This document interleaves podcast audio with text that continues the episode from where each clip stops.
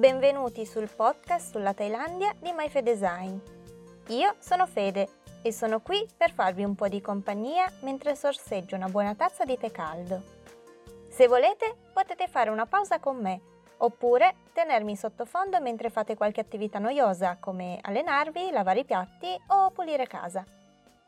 In questa serie vi parlerò di alcune frasi e parole thailandesi particolari perché non hanno una traduzione immediata oppure perché non hanno un corrispettivo italiano o ancora perché nascondono una curiosità riguardante la cultura thailandese.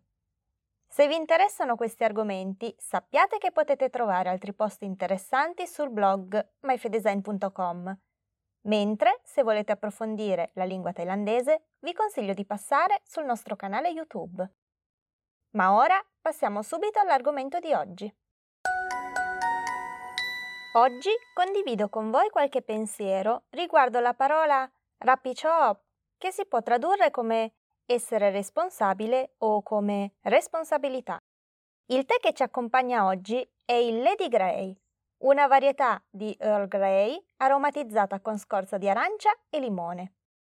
Si tratta di un tè con un retrogusto di agrumi che attutisce il gusto originale dell'Earl Grey, rendendolo ideale da far assaggiare a qualcuno che non ha mai bevuto questo tè prima. Il nome del tè è dedicato alla moglie del primo ministro britannico dell'epoca, Charles Grey. Ed in effetti la signora Mary Elizabeth Grey non apprezzava il tè Earl Grey, trovandone il gusto troppo forte. Questa varietà di tè fu realizzata da Twinings agli inizi del 1990, che ne scelse anche il nome, e che oltre ad aggiungere le scorze di limone e arancia, aggiunse anche il fior d'aliso per aggiungere un tocco delicato alla fragranza della bevanda. Molti considerano il Lady Grey come la versione femminile dell'Earl Grey, ideale da sorseggiare in ogni momento della giornata. Volendo analizzare la parola rappichop, possiamo riconoscere tre termini. Rap, cioè ricevere o prendere. Pit, ovvero sbagliato, e chop, ovvero piacere o ciò che piace. Il termine thailandese rappi chop si può tradurre come sostantivo responsabilità oppure come verbo essere responsabile. Ma la presenza del termine sbagliato porta con sé una connotazione che in italiano non è così scontata. Essere responsabile è legato al prendersi la responsabilità non solo di ciò che piace, ciò, ma anche di ciò che è sbagliato, pit. Gli errori infatti sono qualcosa di inevitabile, che possono accadere in ogni ambito. Due lettere invertite in un importante contratto di lavoro, oppure una misura sbagliata in un progetto architettonico un codice di programmazione sbagliato in un videogioco. Gli sbagli possono accadere a chiunque, in qualunque momento. Sono qualcosa che si cerca sempre di evitare, ma a volte sfuggono dalle revisioni. E può capitare di trovarsi nel bel mezzo di una riunione a litigare per capire chi debba prendersi la responsabilità di un errore. Ed in effetti essere responsabili il più delle volte significa accettare di doversi prendere le responsabilità degli errori, anche quando non siamo stati noi a farli, ma il nostro team di lavoro o gruppo di amici o la nostra famiglia. Messa in questi termini, Chop potrebbe quasi far venire in mente un altro termine, colpevole. Essere responsabile spesso può portare a essere accusati di essere colpevoli di determinati sbagli. Ad esempio, se in un ufficio sono nati degli errori a causa di trascrizione di documenti errati, sarà sì chi li ha redatti a doversi prendere la responsabilità di quegli errori, ma più spesso può capitare che il dito venga puntato anche contro chi ha scelto quella persona per quel lavoro. Sei responsabile di aver messo quella persona incompetente a quella mansione e quindi è anche colpa tua. Sei responsabile perché non hai insegnato bene il lavoro alla stagista e ora dovrai trovare un modo per correggere i tuoi sbagli. Insomma, Essere responsabile il più delle volte comporta anche un senso negativo di errore, che però viene spesso addolcito da altri concetti. Dal punto di vista lavorativo, essere responsabile di qualcuno significa economicamente avere uno stipendio più alto di un semplice dipendente e all'interno dell'ufficio di avere più potere decisionale rispetto ad altri. Dal punto di vista sociale, essere responsabile significa poter essere l'ultima voce a prendere le decisioni, oppure essere effettivamente la persona che deve occuparsi di tutto e di conseguenza che può scegliere quello che preferisce. Banalmente, in ogni gruppo di amici possiamo riconoscere una persona maggiormente responsabile delle altre, quella che organizza sempre le cene, gli incontri, le telefonate e propone gite e idee per varie feste, dai compleanni alle lauree ai semplici Capodanno e Pasquetta. Più spesso però nei gruppi di amici la responsabilità si può spartire tra tutti e solitamente non ci sono mai troppi problemi, anche se a dire il vero questo dipende molto dal rapporto di amicizia che si ha con i singoli amici. Nel campo lavorativo, invece, Prendersi la responsabilità di gravi errori può portare a conseguenze molto pesanti. Un progetto annullato, la perdita di soldi investiti, fino al licenziamento. So che in italiano il termine responsabilità ha anche altre connotazioni. Una persona responsabile è definita una persona positiva ed equilibrata, che evita di avere comportamenti che possano essere dannosi per sé o per gli altri oppure una persona coscienziosa e con la testa sulle spalle, come suggeriscono i primi due significati della parola responsabilità sul vocabolario Treccani. Ma anche in thailandese Rapichop ha un significato positivo. Essere in grado di accettare di prendersi eventuali colpe ed errori è sicuramente un qualcosa che non tutti sono in grado di fare. Soprattutto perché chi ha il Rapichop deve anche cercare una soluzione a quei problemi per cercare di risolvere la situazione. Perché in thailandese non si dice che una persona è responsabile, ma si dice che una persona delle responsabilità. Konti mi kwam rappichop è il termine che si utilizza per definire in thailandese la persona responsabile. E letteralmente è persona che ha il senso della responsabilità. Rappichò non è una qualità innata della persona, ma è più considerato come una scelta, quasi fosse uno stile di vita. O almeno questo è ciò che mi fa pensare il fatto che venga utilizzato il verbo avere invece del verbo essere per definire una persona responsabile. Conti mi quam rappichò è una persona che ha scelto di essere responsabile che per qualche motivo ha scelto di sviluppare quella qualità.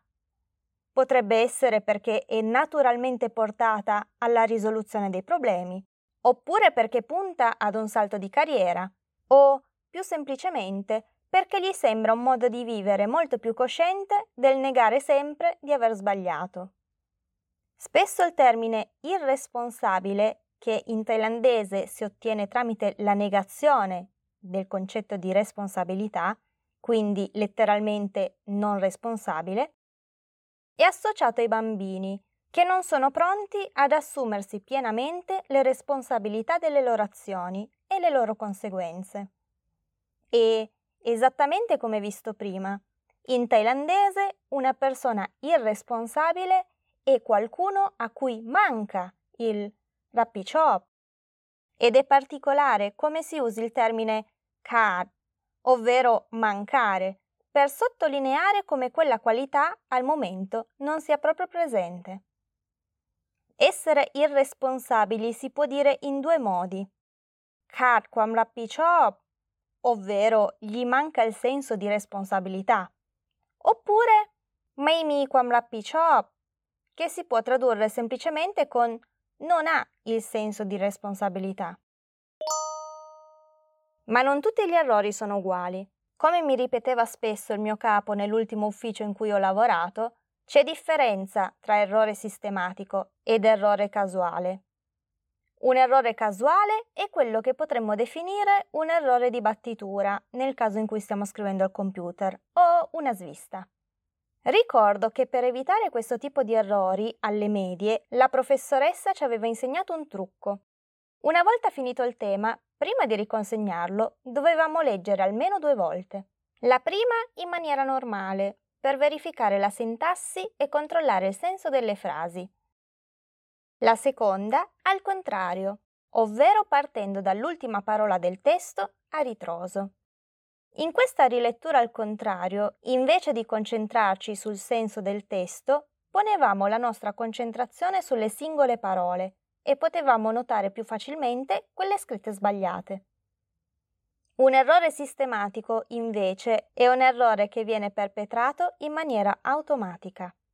Ad esempio, se impariamo a scrivere una parola in maniera incorretta, la scriveremo sempre sbagliata, senza però renderci conto del nostro sbaglio. Questo può accadere per esempio ai bambini piccoli.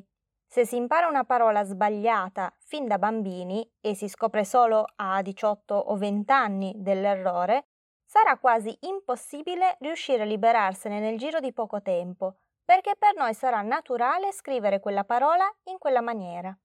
Si tratta di una cosa che può succedere anche quando si studia una lingua straniera. Se imparate che ad esempio il termine inglese green si traduce con giallo, sarete portati ad usarlo sempre con il significato di giallo, senza sapere invece che quello è il nome inglese del colore verde. Insomma, un errore casuale nasce appunto dal caso. Può essere per sbadataggine, perché eravamo di corsa o perché non si era abbastanza concentrati, oppure semplicemente perché ci è scappato un dito sulla tastiera.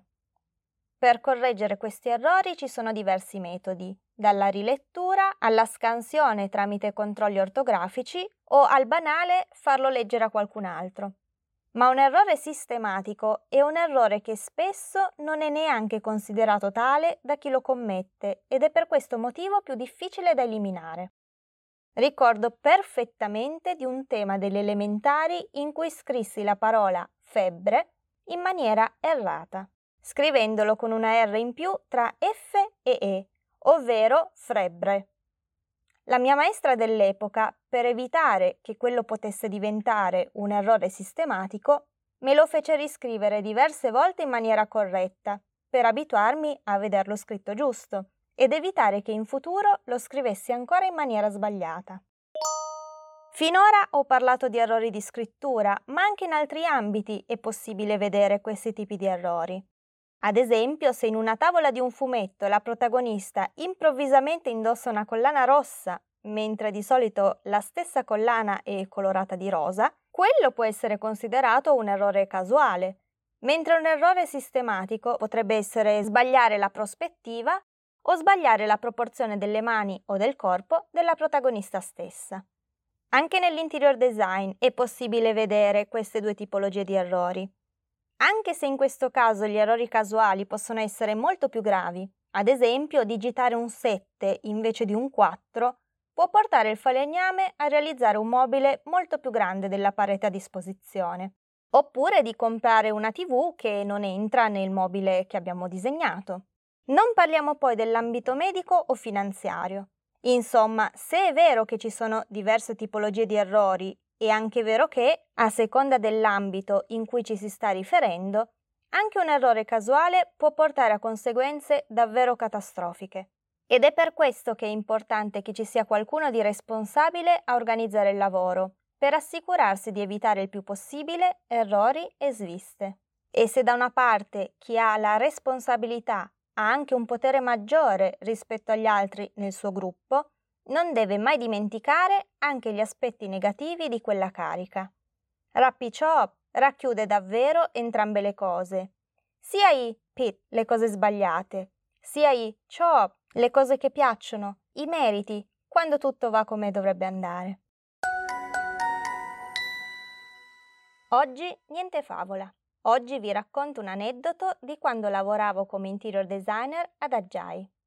Non ho avuto molti progetti a dover supervisionare da sola. Spesso mi limitavo ad affiancare i miei colleghi architetti più vecchi, solo di qualche anno, ma in Thailandia anche solo un anno in più fa la differenza, sempre per il concetto thailandese di portare rispetto a chi è più anziano di noi, anche se di poco.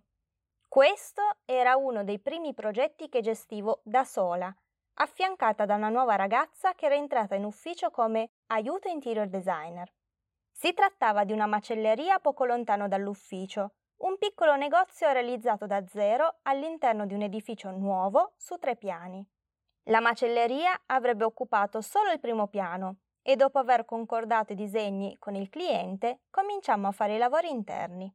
L'interno della macelleria presentava un piccolo gradino al suo interno che divideva al centro la stanza su due altezze.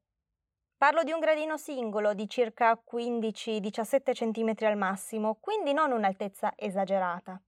E poiché il cliente voleva mettere al centro della macelleria diversi congelatori con apertura dall'alto dove esporre la carne surgelata importata, io avevo pensato di sfruttare quel gradino per nascondere una presa proprio al centro della stanza. L'idea era quindi di far girare i fili dell'elettricità a filo del gradino e poi creare una struttura in legno un po' più larga della presa per incastrare la presa a pavimento. In questo modo l'area rialzata superiore sarebbe stata un po' più grande dell'originale, ma avremmo potuto nascondere i cavi e la presa. Inoltre questo ulteriore gradino in legno sarebbe stato integrato sia con il pavimento vecchio, sia con il resto dei mobili a muro che avremmo costruito.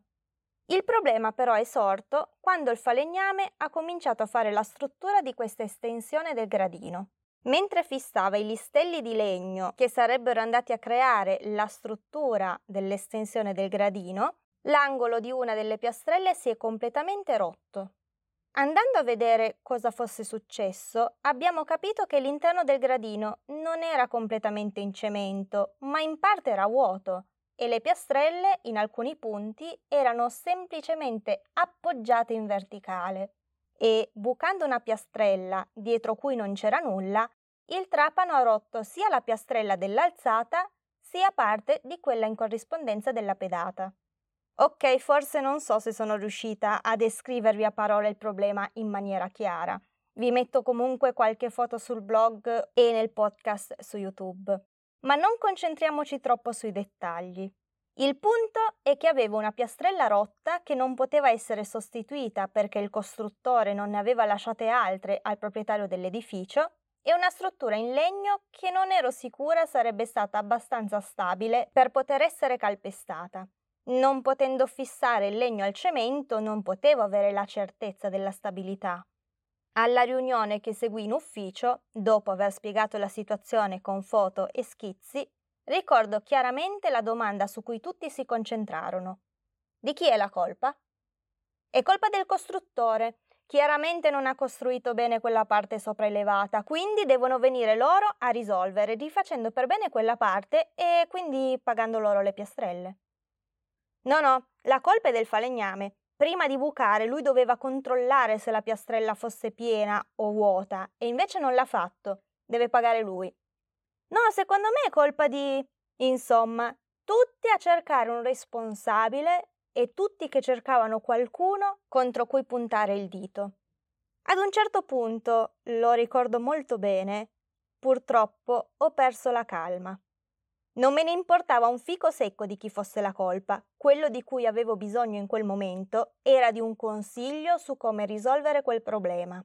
Così Feci l'unica cosa che mi sembrava sensata. Dissi che era colpa mia. Poi aggiunsi: Ora che abbiamo stabilito di chi è la colpa, mi aiutate a risolvere questo problema? Fu allora che capii che il termine rapicciò porta con sé anche un senso di solitudine. Beh, se è colpa tua, risolvitelo tu.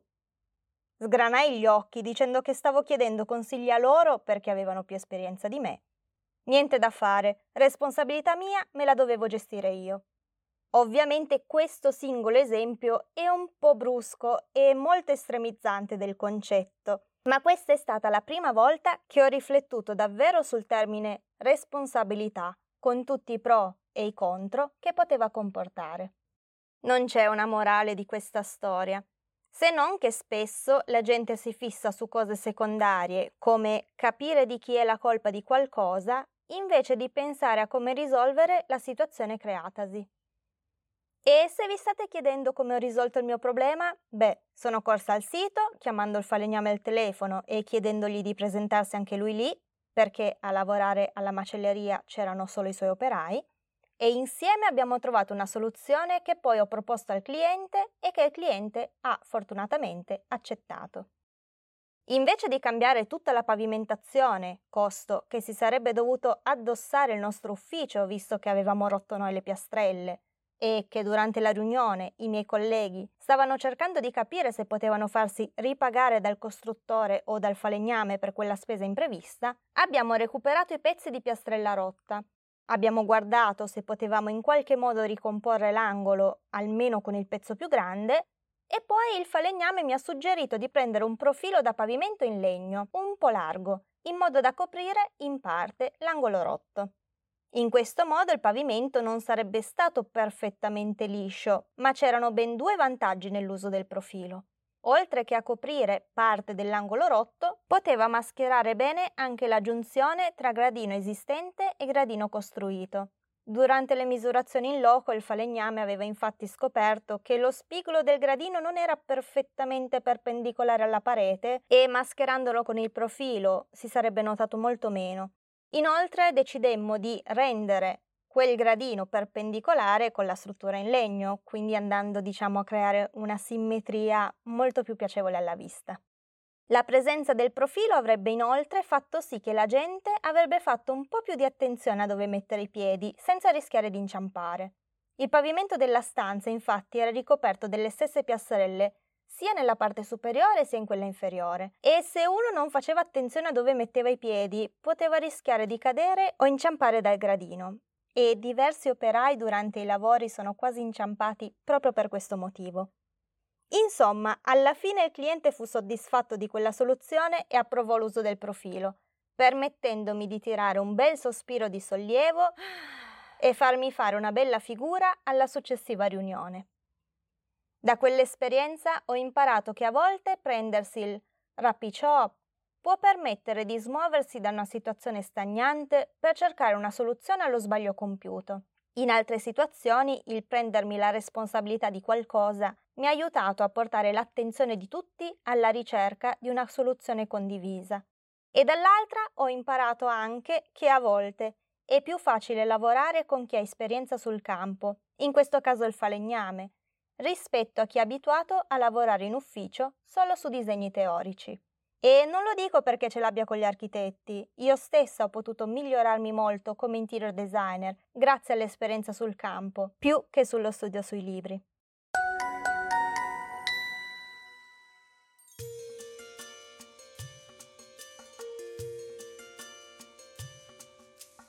Grazie per essere arrivati fino alla fine di questo episodio del podcast di MyFedesign.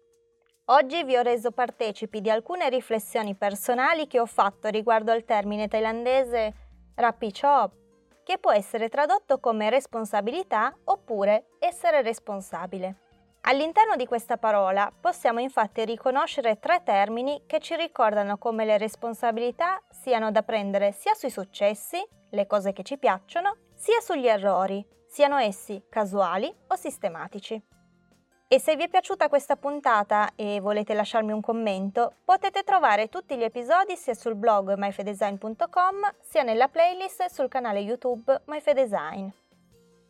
E mentre sorseggio il mio ultimo sorso di tè, vi auguro buona giornata e spero di rivedervi anche nella prossima puntata.